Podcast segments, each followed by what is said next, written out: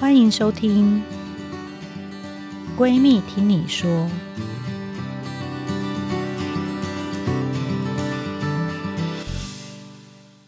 大家好，欢迎来到《闺蜜听你说》Podcast 节目，我是你的二条线闺蜜陈菁徽医师。这是一个长期关注女性心理健康的节目，在下诊后呢，跟大家聊聊心里话。不管是还在努力备孕，想从一条线到二条线的你，或是一路上有许多心底的事想说又不知道找谁说，我们呢在这里跟你用最舒服的方式，前往二条线路上的酸甜苦辣。今天的来宾呢，呃，其实大家常在电视上看到他，不管是谈专业的妇科知识啊、两性议题、女性健康，甚至是对性教育，他都非常专业，也做了很多的社会对话。多年前，甚至与艺人陶晶莹在政治大学一起开性教育课程。那他也是我的下游协力厂商。有听到笑声的话，他就是我们的陈保仁院长。哎，大家好。我记得我们小的时候，也就是我们接受妇产科医师训练很早的时候，我记得那个时候还很常跟有个案跟我讲到处女膜的事情，但是我最近真的很少了，可能我觉得百分之一吧，还会问我说那个处女膜。我跟你讲一个故事啊，但我们先呃呃修正一下，就是处女膜这是台台湾说法，其实它叫 hymen ring，它应该叫处女环，嗯，哦，它这是一个一些孔洞，小小孔洞，好。我最近常讲我的，我回台北，我在呃桃园待十五年，二零一五年回到台台北的核心民权，这八年我每次讲这是真实故事。我说我回台北呢，处女膜整形手术只做了一个，处女膜破坏手术带做了快二十个，大家都都是入门而不入，难以 难以进入，你知道吗？我做快二十个哎、欸。那当然，二十个大概有十几、十七八个以后都呃很高兴的就做人成功了，因为起码没有办法插入。对，那我真的怀疑台北人到底发生什么事，我真不骗你。没有，我觉得我觉得真的越来越不一样，因为之前很多冻卵的个案是未婚嘛，嗯、那也包括从来没有交往过男朋友，所以他也没有性经验。以前还有人会在乎说，哎，那我取卵的时候处女膜破掉，可以再把它补回去之类的。嗯、现在我觉得很少有人问这个议题了。是，所以观念在修正啊。当然我，我我还是觉得，呃，某些宗教或者是一些呃教育团体，他会觉得还是要守贞的观念。那我觉得个别尊重。事实上，在整个社会文化来讲，因为结婚时间太晚了，你一定要保守婚前的守贞或性行为没有。我真的觉得，那你觉得婚前要不要试车？我说撇开宗教的关系啦，就逻辑上嘛。很多东西当然有试用啊，十还有十四天免费退货呢，对不对？那另外有时候就是亲密关系重不重要？当然重要，它绝对是你生活中很重要的一环。只是说它可能是你的一餐里面的主食、甜点或前菜呢，难说哦。越老慢慢就变成可能是甜点哦，但是在年轻的人可能是主菜，要看你怎么态度。但不管怎么样，它都是一道菜，不能没有。那如果有个案问你这个频率的议题的时候，你要怎么回答？频率很有趣，我跟你讲，嗯、这个哈、哦、多的变少，他也会抱怨；少的变多，更多抱怨。我现在更多，因为我有很多更年期妇女，我知道我亲密关系现在在做的哈，呃，二三十岁不太会来找我们，他来都是一些心理智商，他觉得老公会不会不爱他，频率变少，是不是货流到外面去等等，这种是其次。但我们更多是四十几岁，四十几岁的两个困扰，一个是他觉得亲密关系的感受度变差。那一方面跟生育后，也许是生殖道就是自然生产松弛一点点关系。第二个是整个老公也会衰退吧？我不评论男人 也是会小黄瓜变香蕉，香蕉变熟的香蕉。嗯，对。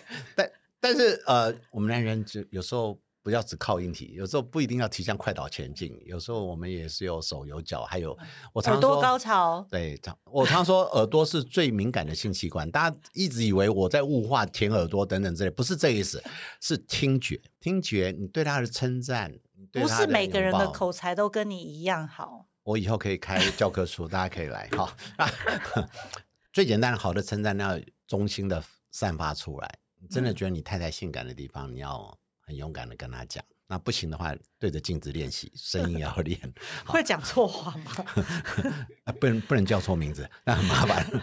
不是，第一个就是我跟他讲松弛，还有一个是反而是在呃四十几岁以后，他因为干涩不舒服延伸了。那干涩不舒服，他反而怕痛，他不喜欢多。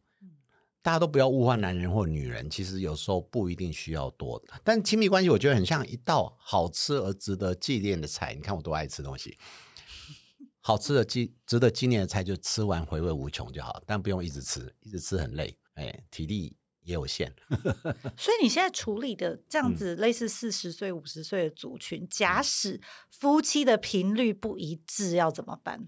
可希望不一次很可怕，就是说我有三次，但只有一次跟 A 不是啦，跟原配吗？期待的啦。哦，这这点你问的很好。其实我，我更多现在是，你知道更年期现在有两大议题，一个是结呃，一个是生殖道、泌尿道的萎缩衍生的不舒服，嗯、另外一个是血管，就是热潮红这个部分。哈、嗯，热潮红只是热潮红很容易来找我们就诊，因为它真的热不舒服。但私密处的萎缩、干涩，甚至频尿、急尿、漏尿，我们英文简称叫 GSM。这个族族群的疾病呢，很困扰，他们不敢来找医生。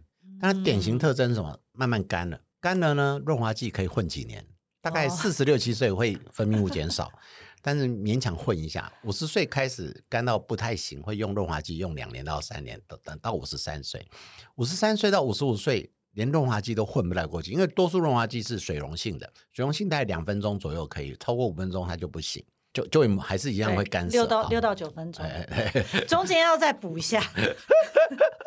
好，然后呢，然后那个那个他在五十五岁以后，他的干涩其实就变严重。我最经典的一个个案，其实他就是非常典型。之前润滑剂混混到五十三岁，五十三岁到五十五岁是勉强演出，但有一次真的太痛了，就打他老公，然后哀哀叫。她老公以为她很兴奋，更用力，所以隔天就来治疗了。所以我们现在临床上看到更多是五十五岁到五十八岁。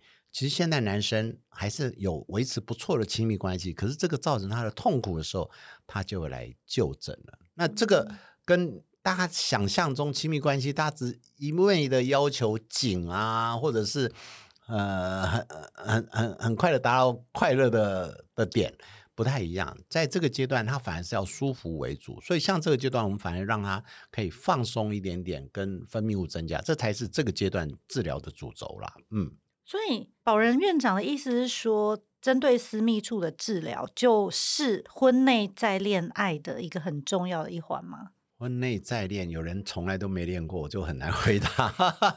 婚姻如何一直保持愉快的甜蜜点？哦。这两个人都要有共识，单靠一方是没有用的。哦、那甜蜜点要多甜？嗯，我觉得不 decay，就是不要退化掉。另外，你要找出新的亮点。一个人二十岁到五十岁到六十岁，你喜欢的东西不一定会一致，可是你们两个一定要开发出共同的兴趣。这个兴趣可能你们三十岁喜欢跟五十岁喜欢的不一样。我最近跟我太太就要开发共同的兴趣，我后来发现有了什么？她现在最大的兴趣就是骂我，那我就很努力的让她被我被骂。他骂完以后要气消一点，那我觉得好，他气消一点，我日子好过一点。这是我们目前五十岁，他五十岁左右，我们目前的最大的。我有听说你已经失能了，如果你没有带太太出国，哦，你可能会，你可能会寸步难行。呃，因为我太太是很好的秘书人才，你知道我们被伺候惯了就没办法，这倒是真的。我太太把我伺候的很好，所以我一直有点尝试的想要离开她的照顾和独立生活，可是她一直警告我，她说不行。非常想，好不好？你是那种，就是你讲反了。有一种先生是出国连行李都要太太帮忙打包或是检查的，不是都这样吗？是啊，他是啊。啊，你好像我公公哦。我是老男人啊。你老公会自己打包行李？怎么？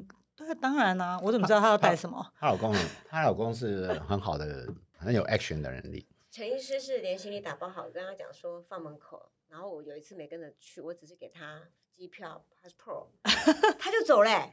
没有，我从门口还是有再走回来，因为我发现行李没有。我怎么觉得有一种帮我小孩准备校外教学的感觉？我还要帮他数说出去要几件内裤。这个我还可以啦，真的不行去便利商店有免洗上免洗内裤，这个还过。然后回来要数一下内裤有没有减少。对，然后对对，讲到私密处也是为什么我不孕症会跟这个议题息息相关，是因为不孕症的夫妻就像您讲的，他有时候会撑个一年两年，可是因为这个目的性实在太强了，所以性已经完全不有趣，完全不有趣了。对对，尤其是你听到还会有压力，甚至有先生跟我说，他听到今天又排卵期，他就觉得压力好大，他有点 不行了。对。这是真的，我我今天才在跟病人讲这个故事啊。我以前不相信哎、就因为试管婴儿我们送到我们家，其实有一些只是算排卵期或简单的排卵试剂，我们会会使用。我有个病人就连续三个月，我觉得都很好啊。后来第三个月，他老婆来跟我讲：“陈医师，你只要说哪几天在可以在一起，我老公那三天就硬不起来。” 这个我们很常见。我那时候才发现，哇，传说中网络故事是真的哎！真的。我我这点石成金，我点那一天他就真的不行哎。后来我就考试就会落赛嘛。哎，差不多。但是如何去享受这个？我我觉得双方都有压力，你不要认为不孕症只有女人有压力。其实我现在看到更多男生会把压力内化给自己，嗯、他总觉得。呃，因为他是真的很爱老婆，所以他很担心是不是自己照的照顾不好，甚至于他会太担太担心太太，所以这类就赶快怀孕就可以。但是我觉得哈，怀孕是一时的，生育如果未来未来大家对于呃领养可以更开放这个想法的话，嗯、其实生育已经不存在太多问题。但我觉得华人文化是真的难了、啊、哦。嗯、那最终陪伴陪伴你的人就是你的旁边的人，还有一个人叫自己。我自己所有病人，我都会想，你在这过程当中，人都会扭曲自己，没办法，但你不能长时间扭曲，要慢慢喜欢自己。如果你都不喜欢自己，在这个婚姻当中或者这段时间的角色，你会很痛苦。你知道这个是哲学的层次很高，但是如何喜欢自己，有一个重点，不要太委屈。可是这点我每次一讲，我马上就要讲。我跟我，太忙，我讲不要太委屈自己，他眼睛又亮起来。但我马上就要修正，这个婚姻当中有分工，不要太委屈，不代表你不用做家事。我们有分工，好不好？哦，就是你该做的事情，我该做的事情还是要做，但是中间委屈大家可以 balance 一下下，啊，很可怕哎。Flora 要讲几句吗？不用。但真的就是不要太委屈自己，但是要试着重新找回。自己跟喜欢自己，这个给男生女生都是一样。我们其实，在生活当中都不断的扭曲自己，这个其实是有点难。但是现实生活是残酷了。我最喜欢的就是在海边晒太阳，不要工作。但现实生活还是要赚钱，没办法。哦，所以你的意思是说，就是你发现这个结婚十几年、二十年才离婚的族群，是因为他终于不想再委屈了。我很多看到是这样子。第一个，他想找回自己失去的东西。因为在婚姻当中，每个人都要损失。你不要认为你 always gain，你会得到一些快乐幸福。可是你有没有想到，你得到的东西一定别人牺牲一点给你？像我就我是很清楚，我家里我太太照顾很好，是因为她牺牲很多东西，把家里打理得很好，所以可以回家很舒服。但是谁帮你打理？所以你享受到一个好处，一定有人牺牲掉一些东西。嗯、所以我看到非常多，尤其高知识妇女。你看那个最近不是一个韩剧，那个什么淑珍。车贞淑，车贞淑超好笑的。哎，车贞淑，你去看，哎，非常好，就是非常典型现代女生为什么想离婚的 代表。她很优秀，她还是因为婚姻当中她牺牲很多，哪一天她想通了，她就要拿回来。嗯嗯嗯嗯嗯嗯，对，没有这个我也会想通啦，就捐个肝了，我老公都不给我，真的是太坏了。气死！这个我们不敢讲话。对，我我是很想捐啊，如果需要我的话，但是我怕我脂肪肝，你知道吗？没有用。那你有没有？因为我们等一下要稍微工商一下，最近呢，这个保仁院长在推产后的忧郁症心理咨商，是对，因为最近桃园市政府有给付四次嘛，嗯，对，所以你有没有建议？就是大家要善用这样子的智商。你讲到这个，因为我对呃三个礼拜前刚跟心理健康室师长陈师长，陈师长是我、嗯、我们其实比我年轻很多，但是非常优秀。嗯、其实他本身也是临床，他是我美国的学姐。哦，真的啊，Johns Hopkins 哈，对。那天我们就是聊这些事情，因为他他 inviting 各个学会的重要人物，我们就去聊。他很希望在妇女的身心照顾多一点，产后是一个好目标，再是个癌症。这两个都是一个重大事件。嗯、那产后的心理呃心理智商，其实我我们以前就在聊这个天，你会发现推很久不好推，因为常常是有问题的都不认为自己有问题，而且他在顾小孩啊，他也走不开啊，他走不开。对，所以我们那时候有请请他做一个动作，把这个力量放到月子中心，因为月子中心有三十天在那边，嗯、有没有这个倾向，他比较容易观察到。要不然你说希望我们医疗发现，各位医疗你一个月才回来。一次一次我只有十分钟跟你相处，我如何？除非你在我面前我们都在看伤口，其实我们在检查那个伤口怎么样啊，子宫收缩好不好啊，喂奶有没有什么问题？所以除非他主动，甚至于我们现在所有产后就配合国家政策，都要填量表。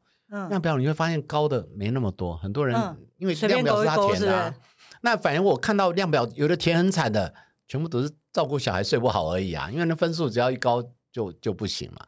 那我我觉得有点难，这要由身边有一些守门员来提醒他，因为只有跟他同住的人照顾是比较精准的。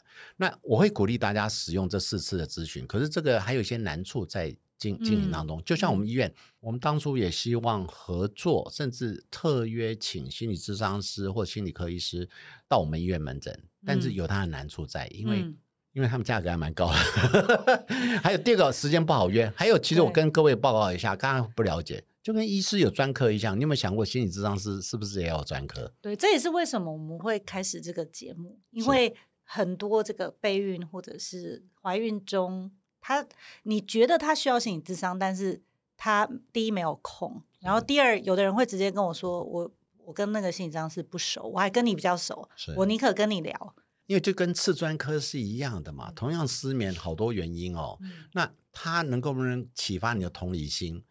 就很重要，所以我们慢慢也在培养，世世上有适合的。但老实讲呢，这要碰机会，因为你要知道他是这个问题。第二个要启发他愿意求援。这类的病人最麻烦是没有意识，他不知道他是这个，或者是他觉得他可以过得去，但其实我们清楚他需要协助。嗯、还有有时候 sometimes 也需要药物。但他同会排斥药物。您当理事长的时候，其实保仁院长办了很多演讲，是精神科医师来教妇产科医师怎么样可以 抓到对，对，怎么样可以抓到他们怀孕的忧郁或者是产后的忧郁嘛？对不对？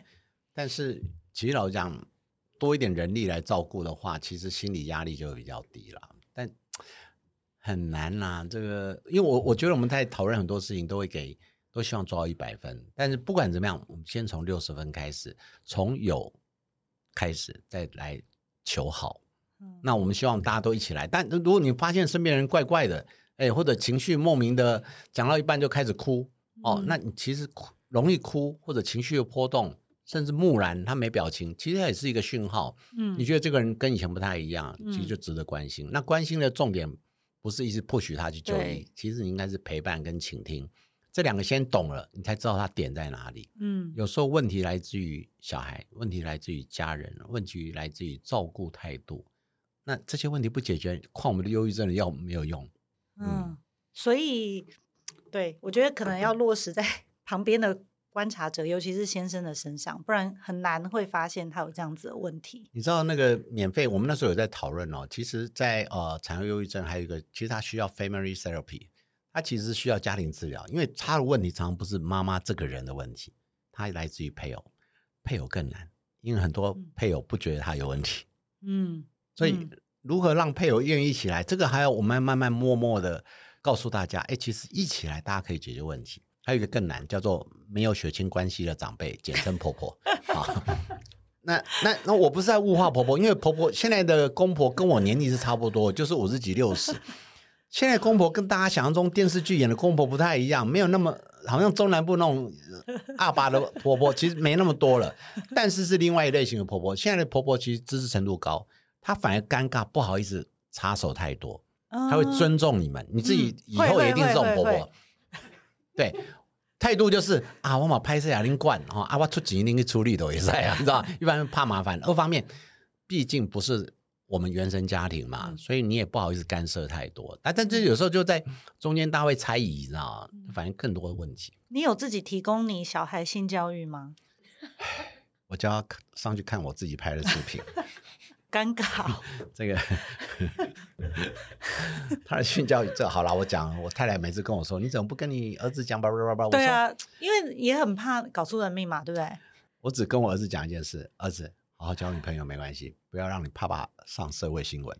妇产科名医推广性教育，儿子不小心惹出人命。呃、我不要看到这种标题，好不好？那如果不小心惹出什么事，早点来找爸爸。还有爸爸的 YouTube 拍的这个连接，我就给你了。他自己反而真的不太好意思跟孩子面对面讲。对啊，你是愿意让孩子的女友来过夜的爸爸吗？不行，哦，不行，妈妈现在不行。呃，家里不太方便，家里不方便。那可以单独出去旅行吗？我装不知道。我说，大约大学毕业前不要让我知道。其实他们现在有去啊，都是 group 去嘛。对，group。而且哦呃，好几对情侣，好几对大学的情侣一起去旅行。有的情侣也是同学啦，哦、号称就是女生跟男生分开住了。但是我我只跟我儿子讲一件事啦，我只跟我儿子讲一件事，儿子，人生很漫长，不要留下以后被人家议论的。然后呢，我就明白讲，自古以来我们的观察，班队。在家里讲话比较含蓄啊，在整间讲话很直接。因为整间这些人我讲完，我回家不用跟他面对面啦。下次他有挂号，我才会看到他，你懂吗？那回家每天要见面，我都跟我儿子讲说：你你你，其实很多，你看大学你留下的议题，你以前讲你大学同学是不是都会讲他的八卦议题？而且现在还有很多情感议题，不不只是过夜啦，还有。没有我，我觉得情感发展到一个程度，比如说一定会有某些同时同时同时传简讯给很多人之类的，嗯，都 都大家会截图对证，反正就要很小心啦。但是因为我就是留下一些，那情感在发展当中，当然会有热恋，这个挡都挡不住嘛，这没什么好讲。但做好防护也是应该，因为越未来越来越晚婚育嘛。那你做好防护，我觉得这是人生必经的旅途，我是不会太太太特别。嗯、那因为我是儿子，我我比较麻烦，我不是女儿啊，所以。但是很有情感议题，因为我的病人有一次，嗯、他就跟我说，我真的觉得他劈腿，然后我就说怎样怎样，他说这个 IG 他把这两张照片打开，然后那个背景有重叠的地方 之类的。现在社群软体很发达，我知道，我非常多病人，我觉得你从社群软体抓，对不对？大家一定要有这个概念，请记得我讲的，女人是最好的柯南。我相信所有的抓小三、抓猴的那个征信社，一定女人开的会比男人好。有有有，现在有全女生的，因为他们非常细腻，他时间点会对好，背景哈，那个都是女生的特长。我们是扫过去就看见，我们只看那女的漂不漂亮，其他都不会看。哦，对，因为刚刚讲到产后，所以因为我们不孕症还有另外一个族群，他是生完第一胎以后再也没有做了，然后直接来找我做第二胎，然后我说：“哎，你第一胎之后有避孕吗？”他说没有，但是没有做它。对对，女性，你你你你很清楚，你会鼓励他们产后还是要开机吗？当然，要不然我们拿来变来第二胎。啊、我们不是每一个都想送给你们试管婴儿中心，我们还是希望，好不好？但是其实你很清楚，产后呢，因为哺乳的因素，泌乳激素本来就是要发挥母性，母性不是为了性爱，所以它对性爱的性欲就会下降。泌乳激素的刺激之下，阴道会干涉，所以种种环境都不利于。下次再怀孕，因为他要保护一段时间，让你休息。第二个，你要多一点时间照顾现在这个小朋友，这是生理学上的意义。但是多久开机呢？这有几个族群，两个都喜欢，很早会开机。嗯，一个喜欢，一个不喜欢，也会延迟。两个都不喜欢，当然就从此就清修啊，这种多的是。但是大研究呢，其实平均都要六个月以上才会开机。我看到非常多，就是心甘情愿开机，六个月以上才愿意。一两个月开机的，我遇到不多。会不会 呃，这个没有，因为你有第三者，你有第三者，第三者就是你的小孩。因为我现在更多那种生一胎的小孩都一直睡中间呢、啊。我最近好几个说，啊，你们不再生下一个？他说有点麻烦，因为小孩到现在三岁还卡在中间呢、啊。这种呢，当然我是愿意给一些适当的。看有没有一些啊，教大一点，但不能教啊。抗组织胺哈，就是吃一吃，小孩就睡得很熟哦。还有就是，如果要学老外，开玩笑啦，呃，以上开玩笑哈。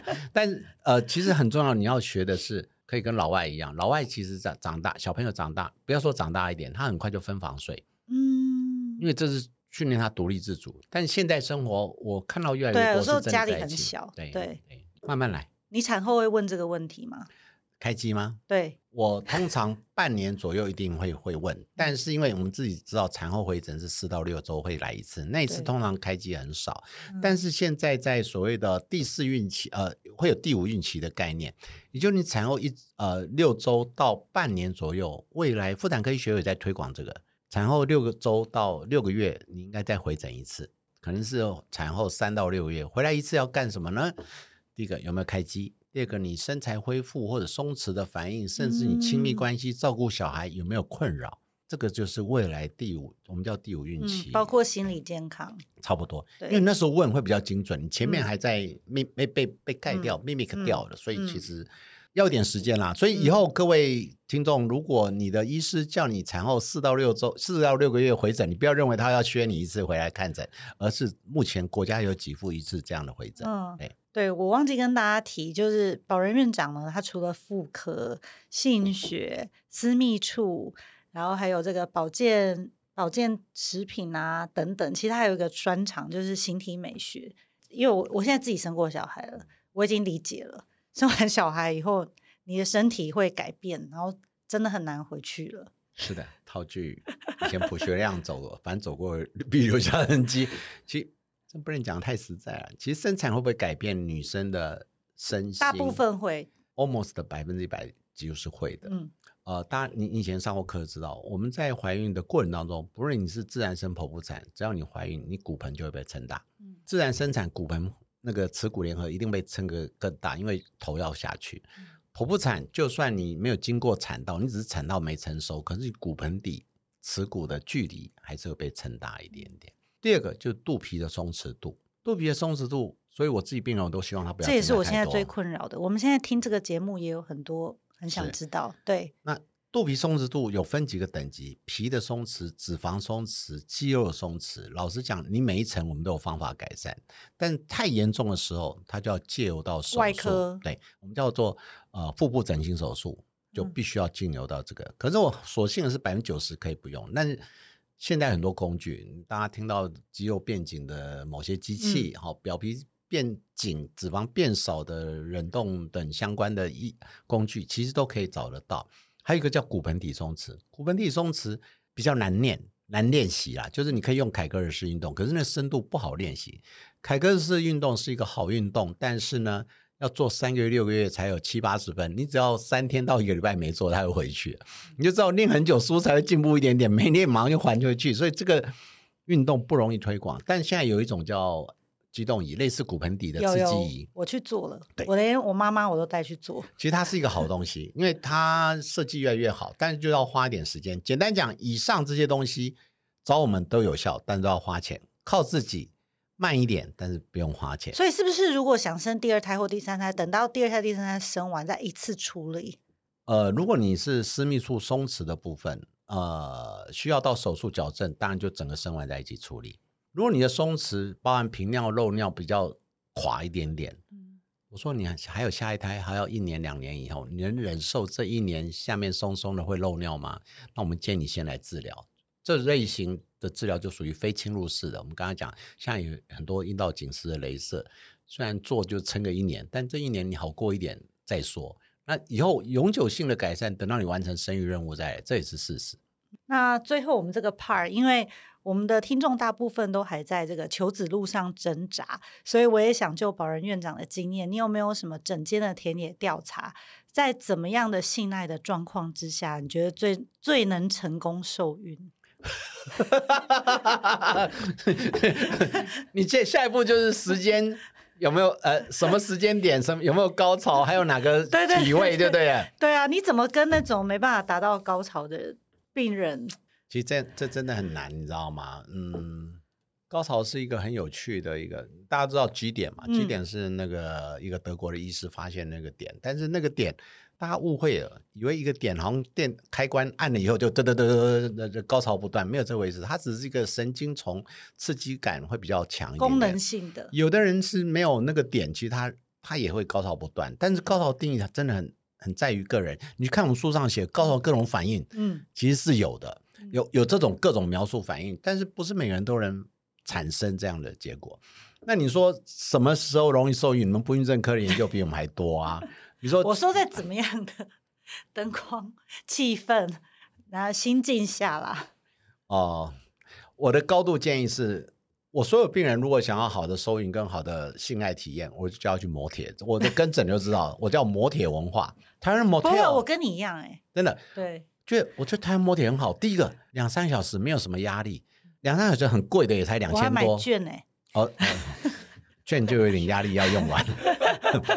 有时效。那那我要讲就是说，其实你看哦，两个多小时很轻松啊，因为它整个空间都是你在用，比饭店还好。饭店只有房间是你的，你在公共设施你怎么样有什么愉快的表现呢？那第三个。房间很多样化，尤其是台湾的摩铁真的做得很好，很多国外回来度假的，对啊，他住一下宁可住那边，对。所以摩铁文化其实有另外一个意义叫放松，你卸下你的心房跟你的，嗯、所以你可以玩你的角色扮演，你还有环境弄脏也不用收，你知道很多妈妈音量啊，哎都有。那很多妈妈就说啊，这个我叫他换个环境，换个心境，他说哦回来还不是要收，我说所以你去摩铁啊，不用收啊，因为弄乱了。家里主妇还是要收啊。那如果有人说哈还要花钱哦，那这点就没办法。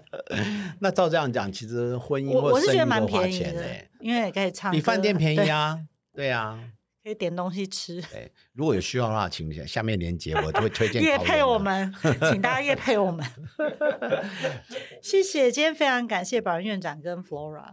谢谢。那最后呢，邀请大家继续订阅关注“闺蜜听你说 ”Podcast，也欢迎到各大平台收听、订阅二条线闺蜜陈菁徽医师粉丝专业，还有陈保仁医师与弗罗拉粉丝专业，还有 YouTube 频道“闺蜜听你说”。最后有什么想说的话呢？请到粉丝专业私讯给我，或是放在我们说明栏的。闺蜜树洞，分享一想问我们的问题。未来我们都会不定期邀请专家，有参与过不孕症疗程的名人经验分享，还有专业的心理师、智商师等来宾。就希望大家给我们问题，我们就会帮你们找答案。在这边跟大家先说再见喽，拜拜。我、哦、所以我也拜拜了。对，好，希望下次再见。祝福大家都有幸福美好的生活。谢谢。